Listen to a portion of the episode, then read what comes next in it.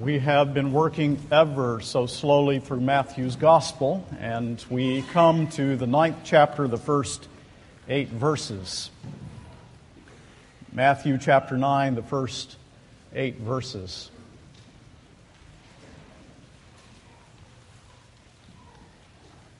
I find it a wonderful thing after our brother Vince Strawbridge having gone to heaven this past week that we come to this passage in which Jesus is dealing with a paralytic, which certainly was not my plan, but it's almost as if the Lord would give us an additional passage with comfort. As we come to this text, let us pray. Our Father, we pray in the name of the Lord Jesus that in your sovereign grace and mercy you will open this text to us fully and freely. Illumine the page that we may see Jesus Christ freely offered in the gospel, and that we may rejoice in the forgiveness of sins as well as in the healing of the body. We pray that your people will receive encouragement and that the Spirit of God will grant us persevering grace and that the lost among us may hear the gospel and be saved. For we pray these things in Jesus' name. Amen. Matthew chapter 9, beginning with verse 1. This is the word of God. And getting into a boat, he crossed over and came to his own city. And behold, some people brought to him a paralytic lying on a bed.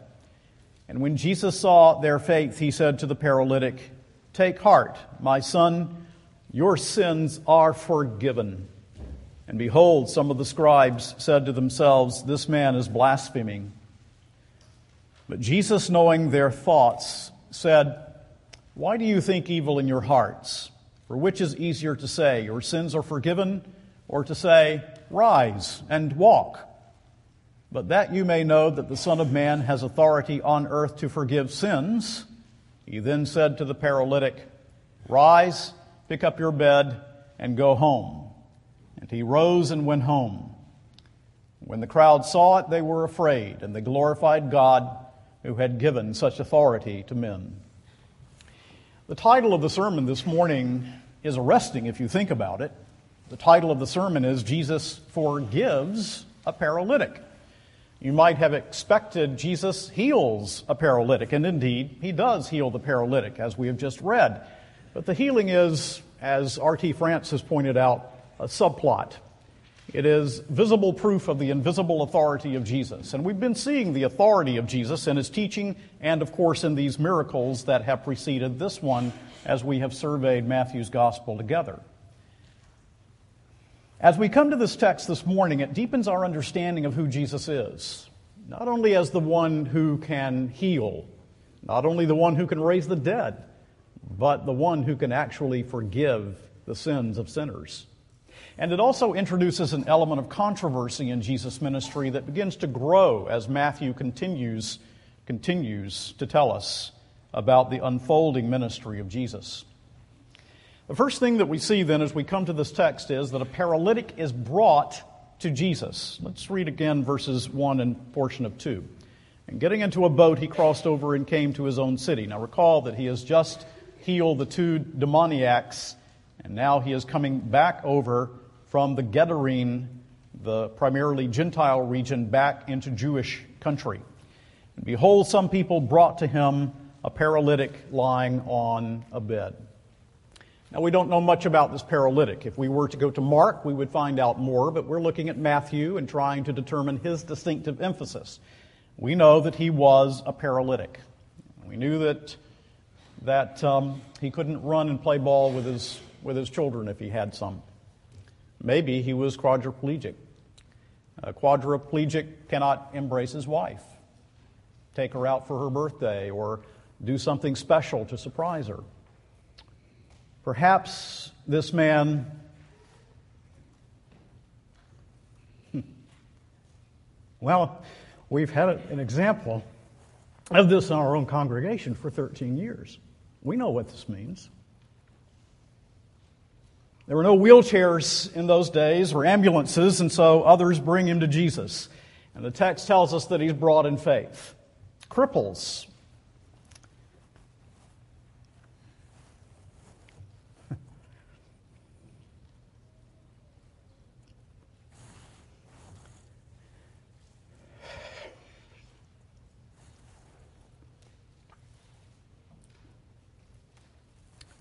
we'll make progress. Cripples were socially stigmatized in Jesus' day. They were neglected by society. This man was probably ridiculed. His heart was cheerless. He was burdened within and his conscience. He was oppressed without by others. This is a very, very sad situation. He probably associated his paralysis with his own personal sin. This was typical of the Jews, and it may have indeed been due to his personal sin, as some commentators think. The text says when Jesus saw their faith, not the faith of the man, but those who brought the man to them, they were aggressive. Jesus saw their hearts. God's gift of faith was there. The Lord had given it in his sovereignty. We see this word faith. The word faith, of course, is used in many sentimental ways in our culture. But faith is a theme that's been developing along the way in Matthew's gospel. For example, in chapter 8, verse 10, we read about the faith of the centurion. When Jesus heard this, he marveled and said to those following him, Truly, I tell you, with no one in Israel have I found such faith. Or you might remember when he calmed the storm that he said to his disciples, Oh, you of little faith. And so this again is a theme that is growing in Matthew's gospel. It's important for us to understand that in the New Testament, faith is always reliance upon a person. I remember somewhere J. Gresham Machen giving an illustration regarding money. He has money to invest. And as he is investing that money, someone says to him, Well, if you're going to invest that, what do you know about the person? Well, I don't know much about him, he said. I know that he's a charlatan. I know that he's misapplied a lot of people's money. I know that he has sold stock that hasn't been worth much. But then I'm going to have faith in the man. It doesn't matter what I know about him. You can see immediately that this disjunction between knowledge and faith is ridiculous, and that someone thinking that way about his money probably needs a guardian. Well, many people have this idea about faith. Faith in what? Faith in whom? Well, it's just faith. When we come to Jesus, we must know something about him. Indeed, we know a great deal about him. We know that he's reliable. We know that he is alive. We know that his atonement is infinitely valuable. We know that he can save us and that he can touch our lives. We know a great deal about Jesus. And so these men have seen him heal the sick, perhaps heard his teaching. They know a great deal about him and they have faith and they bring this paralytic. So today, the prayers of faith continue to benefit others. How many men or women, husbands or wives, have come to faith in the Lord Jesus Christ and they will say, I never thought I would be there, but my wife, she prayed faithfully for me. My husband, he believed for me. So here is this man, face to face with Jesus, the one that the paralytic longed to see, undoubtedly. Will he be disappointed? Will he be healed? Well, the next thing that you expect is that Jesus will heal the man. Suppose this is the first time you've ever read Matthew's gospel. You've been reading, reading, the healing ministry of Jesus. You expect that the next thing you're going to see as you read this text is that this man is healed, but that's not what we find. The second thing we see in the text is that Jesus forgives the paralytic. We read on in verse 2. And when Jesus saw their faith, he said to the paralytic, Take heart, my son, your sins are forgiven. He uses the word teknon. It can mean son or daughter. Here, of course, it's son because it's a man, but it's affectionate, loving, reassuring address. He's essentially saying, Take heart, take heart. Coming to Jesus not only represented the paralytic's desire to be healed, but also represented his desire to be forgiven.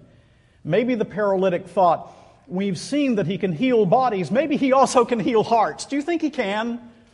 And so his friends brought him and Jesus forgave him his sins in sovereign authority. Now, sickness and paralysis, these things are the result of sin. There's an organic connection between sin and suffering. The Jews were right about that. They were wrong to think that there was necessarily a connection between someone's personal sin and sickness or ill health or paralysis or whatever it may have been. But they were right that there was an organic connection between sin and suffering. All sickness and bodily degeneration is the result of the fall of Adam, the fall of all mankind in our first parent, Adam. And Jesus does not deal only with symptoms. Jesus has come into the world to deal with root causes, not just sickness, not just paralysis, but with the sin that indwells the human heart. There would be no sickness in this world had there been no sin in the world. Do you suppose that the man and his friends were disappointed when Jesus said to him, Not be healed, not take up your mat and walk, but when Jesus said, Your sins are forgiven? Do you think they were disappointed? What about you? Again, imagine you're reading this for the first time. Are you disappointed that Jesus didn't say, Take up your mat and walk? What if Jesus had forgiven him and left him in his paralysis? What would you have thought of that? Would Jesus have still done the best and the good thing? I think that the man must have been aware of his need, that forgiveness was his greatest need, that forgiveness of sins was the much greater need than the healing of this man's broken body. I think he must have been a very depressed and unhappy man whose conscience was defiled. And so when Jesus says, Take heart, your sins are forgiven, he was thrilled. I was also glad when I went to D.A. Carson to find that he agreed with me. Dr. Carson says, but that Jesus should tell this paralytic to take heart from his words strongly suggests that this man's paralysis was the direct result of a specific sin. And the man knew it and labored under terrible pangs of guilt. Jesus' gentle, take heart, son, as a preface to his, your sins are forgiven, would have been unbearably cruel if the man was aware of no guilt and wanted only to be free of paralysis.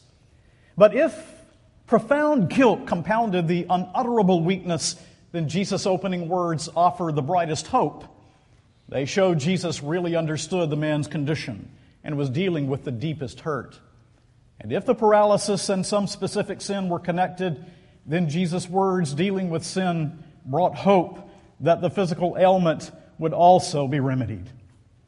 Now, let me ask you this question Do you really believe do we really believe that this man's greatest need in this text is the forgiveness of sins? Remember again in life what he could not do. Remember that he could not walk and run and play and dance and remember what he could not do in life. Do you believe that your greatest need in life, your greatest need in life, is the forgiveness of your awful sins? Jesus understands our condition better than we do. He knows what this man's greatest need is, and he knows that our greatest need is the forgiveness of sins. I think here we learn a simple but important point without which we will not understand the Christian faith. I think we're very confused in the church today about what our priorities should be, what the church is really called to be, and what the church is really called to do. And it's important that we address physical needs. If you hear otherwise, you're hearing me wrongly. It is important that we address physical needs. You know that. I stress that. That's important.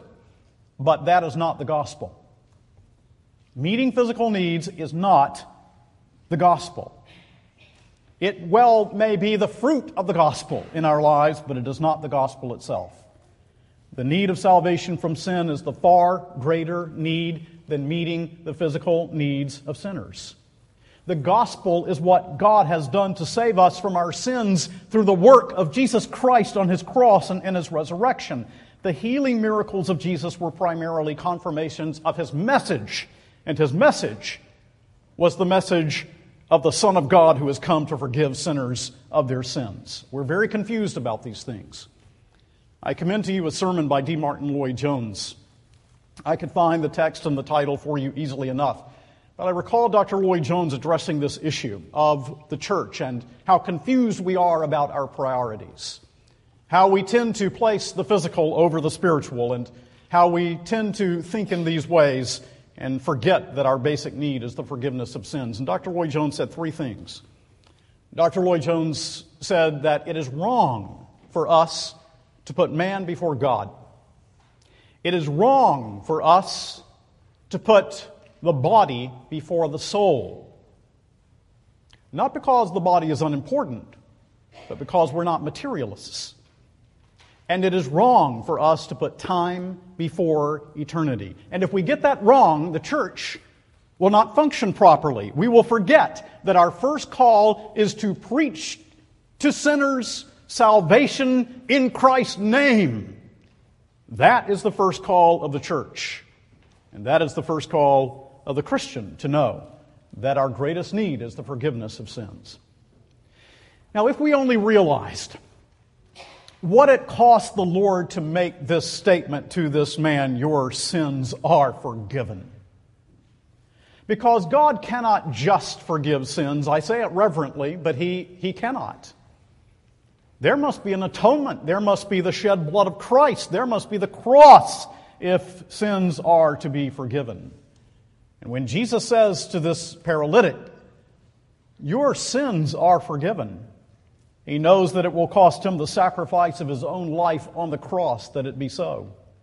That in forgiving this man, Jesus is anticipating the cross upon which all the forgiveness of sins depends, both forgiveness before and after the cross. And all who are forgiven before the cross are forgiven in, anticipation of the cross, and all who are forgiven after the cross are forgiven on the basis of the once for all sacrifice of Jesus. And so understanding this brings our priorities into sync with the Lord's priorities. It enables us to realize that forgiveness of sins is our greatest need. Again, do you believe that? Now, Pastor McDonald, some time ago, was teaching a series on the healing miracles of Jesus. And so he sat down with our brother Vince Strawbridge Jr. He knew how he would answer this question, but he wanted to tell the young people. And he said, Vince, tell me, would you rather that the Lord say to you, Your sins are forgiven? Or would you rather that the Lord say to you, Be healed of your paralysis? Oh, Jeff, he said, the answer is clear that my sins be forgiven. That's my real need. Do you see that? Only the Holy Spirit can teach you and me the right answer to that question. I think the man was thrilled that at that moment his sins were forgiven, his guilt was removed, he had a right relationship with God. Some here remember when you first came to know the Lord Jesus and your sins were forgiven.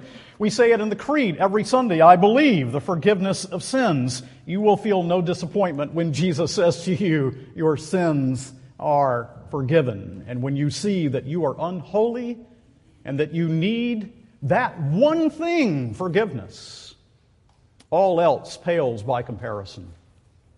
When a man knows he's a sinner, nothing but pardon can satisfy him. Nothing else can make him content. When a man is on death row, knowing that the execution is imminent, what will calm him but pardon? Do you know these hymn lines? Sin, like a venomous disease, infects our vital blood the only balm is sovereign grace, and the physician, God. Our great need is forgiveness. Third thing we see in this text is that Jesus' claim brings controversy. Verse 3. And behold, some of the scribes said to themselves, This man is blaspheming. And Jesus, knowing their hearts, then he responds this man. You see, they speak contemptuously of the Lord Jesus Christ. Jesus' pardon of the paralytic angers the scribes. They regarded his words as blasphemous. Why are they angry? The verb is blaspheming usually means to slander. In this case, they are considering that Jesus is slandering God. They think that Jesus is bringing God down, that he is usurping his prerogative. Mark's gospel makes it plain they believe that only God can forgive sins, and so they believe that Jesus is blaspheming because they do not believe that he is God. Now, the propositional statement is correct. Only God can forgive sinners. And Matthew wants you to see that the one who exercises divine authority must himself be divine. That God became man. That the incarnate Lord Jesus did not bring God down and denigrate God. He is God who came down in order to forgive sinners like us. This is his amazing love and his condescension. And so the Bible teaches consistently that only God can forgive sins. Isaiah 43 25, I, I am he who blots out your transgressions for my own sake, and I will not remember your sins. Isaiah 44, 22. I have blotted out your transgressions like a cloud and your sins like a mist. Return to me, for I have redeemed you. The scribes were right to want to uphold the sanctity of God's character. They are faulted because they refuse to recognize who Jesus is. And in the New Testament, failure to recognize who Jesus is is consistently consistently represented as a moral failing, a moral issue, a matter of the disposition of the heart. Now, this will lead to the crucifixion of Jesus. Had he come with a message, be good, no one would have cared. Had he come with a philosophy, no one would have, wouldn't have mattered. Jesus was crucified from the human point of view because he taught sovereign grace, because he taught the forgiveness of sins, because he is grace. How does your heart respond to the message of grace? Does your heart recoil from grace? Who are you to say that I'm a helpless sinner? Or do you say, I am utterly alienated and hopelessly lost? And so it causes controversy. And the controversy is theological to the core. They're determined that God cannot come to them. They are determined to live by their own merit and their own works. But Jesus is saying to them, No, you can't live that way. There are two antithetical methods of salvation at work here the one by works, the other by grace. And they can't be mixed and they cannot be mingled. And so there's controversy. Listen, true Christianity will never please the world. We shouldn't even try. True Christianity is an insult to proud sinners. To attempt to make it palatable is conformity to the world. The Bible says that we must bear Christ's reproach and preach the offense of the cross. And so the controversy is all because Jesus came as a God of grace to forgive sins, ultimately by the blood of his own cross. That offense remains. And that offense we must not attempt as a church to get out from under, but we should put it front and center, or we are not being consistent with the gospel of Jesus, our Lord. And yes, this controversy leads to Jesus' crucifixion, but we also know that there's a greater one at work through the sin of men in order to bring his own son to the cross so that in his divine providence his own wrath might be poured upon, out upon Jesus in our place. And so the scribes saw no need for the forgiveness of their sins because they thought that they were righteous. But now we see, fourthly, that Jesus demonstrates who he is. And so we read in verse 4 But Jesus, knowing their thoughts, said, Why do you think evil in your hearts? For which is easier to say, Your sins are forgiven, or to say, Rise and walk? But that you may know that the Son of Man has authority on earth to forgive sins, he then said to the paralytic, Rise, pick up your bed, and go home. And he rose and went home. And so in verse 4, Jesus knows their thoughts. When God looks at our hearts, what does he see? He sees our hearts. And then he answers with this interesting question in verse 5 Which is easier to say, Your sins are forgiven, or to say, Rise and walk? Now that's a reflective question. What do you think? Which is easier, to say, Your sins are forgiven, or to say, Rise and walk? Which is easier? What do you think? Well, it is easier to say, Your sins are forgiven. But which is easier to do? To forgive or to heal? Well, it's easier to heal. Why? Because forgiveness of sins requires incarnation and atonement. It requires the cross. And to forgive is done on the value of the cross. Which is easier? He wants them to reflect, and he wants us to reflect. He wants us to think. Which brings the uniqueness of Jesus to the fore which is easier?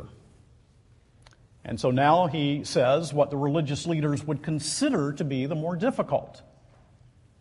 But that you may know that the Son of Man has authority on earth to forgive sins, he said to the paralytic, Rise, pick up your bed, and go home. To heal the paralytic is the sign that he can forgive sin. And when Jesus says here, the Son of Man, did you see that? Verse 6 But that you may know that the Son of Man has authority on earth to forgive sins. You remember the book of Daniel, the seventh chapter. Turn there, if you will. We find this reference to the Son of Man and to the Ancient of Days. As we come to Daniel 7, we find the Ancient of Days who took his seat among the thrones. And then when we finally come to verse 13 of Daniel 7, we read of another figure.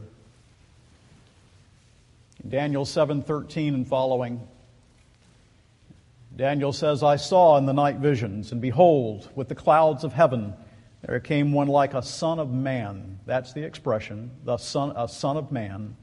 And he came to the Ancient of Days and was presented before him.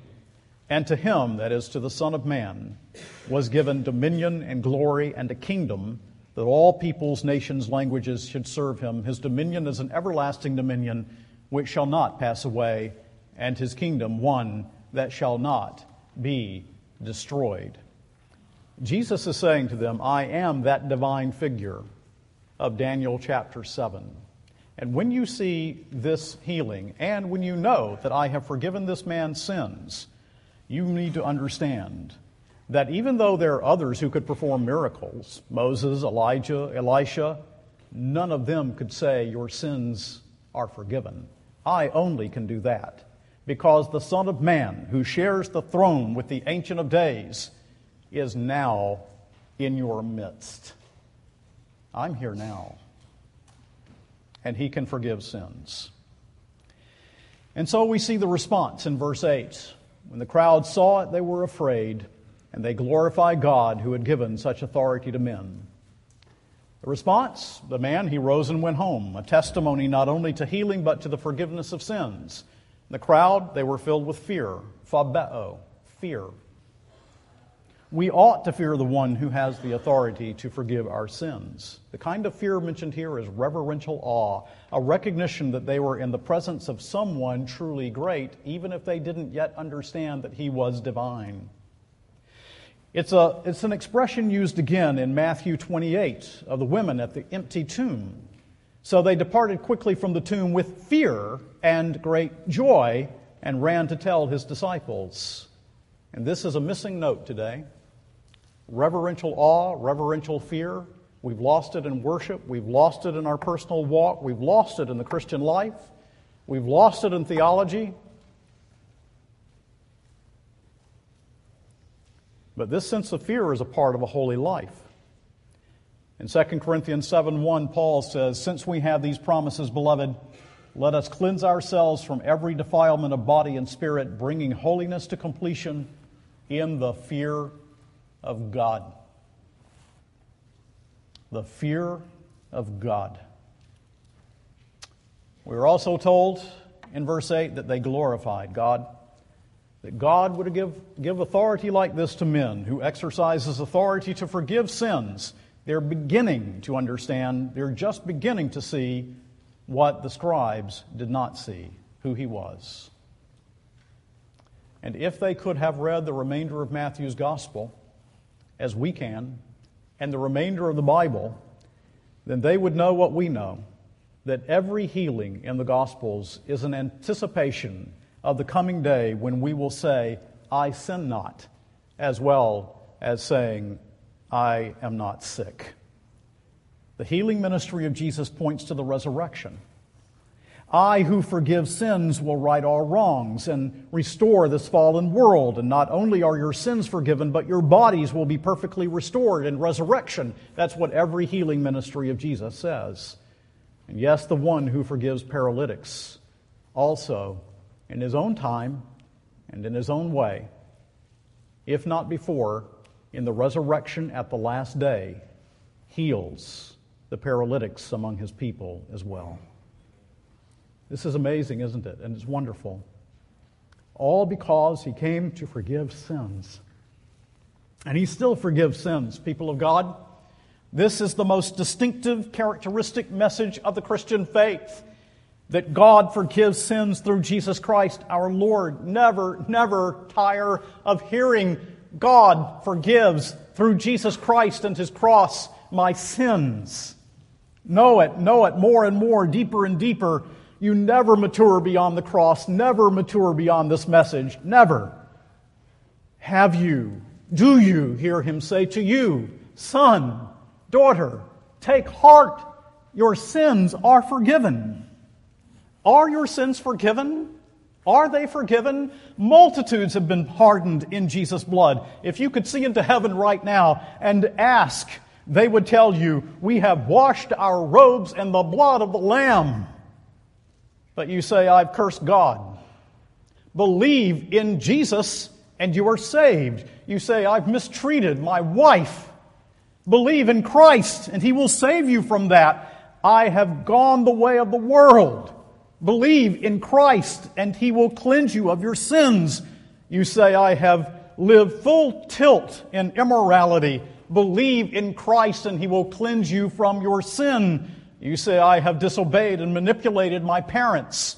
Believe in Christ and he will cleanse you from your sins. Believe, believe, don't trifle. We're talking about sin and guilt and death and judgment and hell. And the only way and the only one who can forgive you of your sins. Don't trifle. Because Jesus has come into this world no matter how vile your sins may be to deal with sinners' sins. Jesus has come to treat incurables. Those who come to the conclusion, I cannot save myself, I cannot help myself, I cannot through my works, my efforts, my morality, my philosophy save myself. Jesus has come to treat, to heal, to forgive incurables. Now, at the end of our service, we're going to sing that great hymn, Great God of Wonders. Wonders, of course, means miracles, doesn't it? Great God of miracles. But that great hymn also reminds us that the most marvelous thing the Lord does for his people is to forgive us our sins. Greater than any miracle that he has performed, he forgives his people our sins. And so listen as I recite the words and listen for a couple of verses that have been removed from the hymnal that should never have been. And we need to put them back someday. Great God of wonders, all thy ways are matchless, godlike, and divine. But the fair glories of thy grace, more godlike and unrivaled, shine. Crimes of such horror to forgive, such guilty, daring worms to spare. This is thy grand prerogative, and none shall in the honor share. Angels and men, resign your claim to pity, mercy, love, and grace. These glories crown Jehovah's name with an incomparable glaze. In wonder lost, with trembling joy, we take the pardon of our God, pardon for crimes of deepest dye, a pardon bought with Jesus' blood. Oh, may this strange, this matchless grace, this godlike miracle of love fill the whole earth with grateful praise and all the angelic choirs above. Who is a pardoning God? like thee, or who has grace so rich, so free? Jesus forgave the paralytic. Jesus forgives sinners like you and me, our awful, awful, awful sins. Praise be to his name.